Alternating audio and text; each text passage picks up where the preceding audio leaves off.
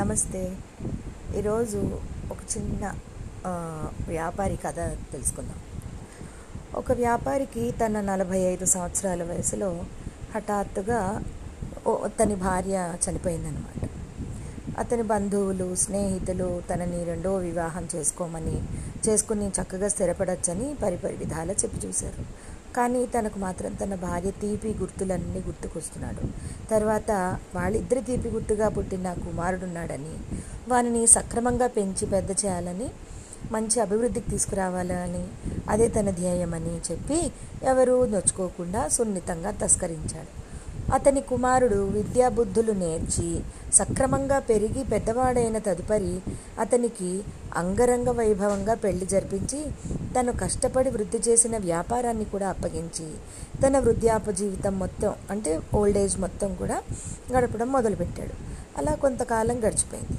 ఒకరోజు ఆ వృద్ధుడు అంటే ఒకప్పుడు అతను వ్యాపారి కూడా కదా భోజనం సమయంలో తన కోడల్ని కొంచెం పెరుగు ఉంటే వేయమని అడిగాడు.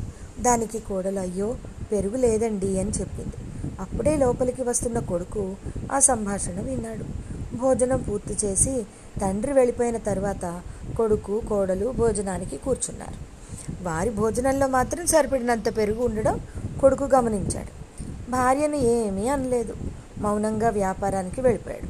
కానీ పని మీద అస్సలు మనసు పెట్టలేకపోతున్నాడు. రాత్రి పగలు తన తండ్రి అడిగిన ఒక కప్పు పెరుగు విషయమే అతనికి మనసులో తొలుస్తూ ఉందన్నమాట. తన కొరకు తన తండ్రి చేసిన త్యాగం ప్రేమతో పెంచిన తీరు కష్టపడి వృద్ధి చేసి అందించిన వ్యాపారం మొత్తం అంతా వడ్డించిన విస్తరి లాంటివి. అవన్నీ ఒక్కొక్కటిగా అతనికి గుర్తుకొస్తున్నాయి. తన తండ్రి జీవితమంతా చేసిన కష్టం ఒక కప్పు పెరుగుని ఇవ్వలేకపోయిందా అని బాధను తట్టుకోలేకపోతున్నాడు ఆ అబ్బాయి. తండ్రికి ఇప్పుడు ఇంకొక వివాహం చేస్తే ఆ భార్య అతని బాగోగులు బాగా చూసుకోగలదని అతను నిర్ణయించుకున్నాడు. కానీ ఇప్పుడు తండ్రి ససేమీరా ఒప్పుకోడు. భార్యను దండించితే మనసు మారుతుందన్న నమ్మకం కూడా లేదు. ఎలా ఎలా అని బాగా ఆలోచిస్తున్నాడు.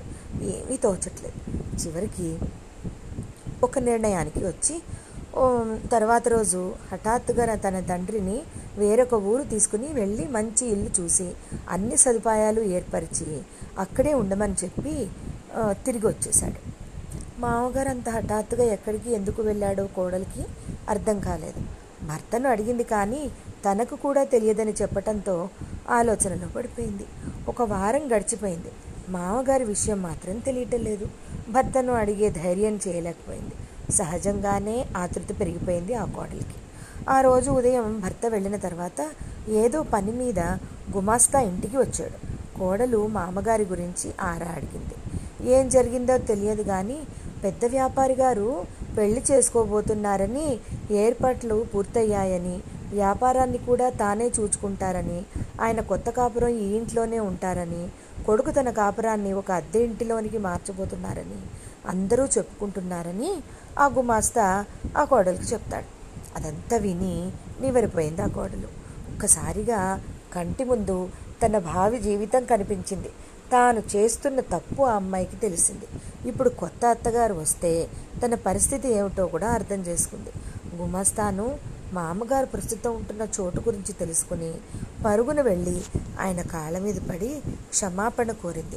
తన తప్పు తెలుసుకున్నానని ఇక నుండి ఆయన్ని తన తండ్రిలా చూసుకుంటానని ప్రాధాయపడింది.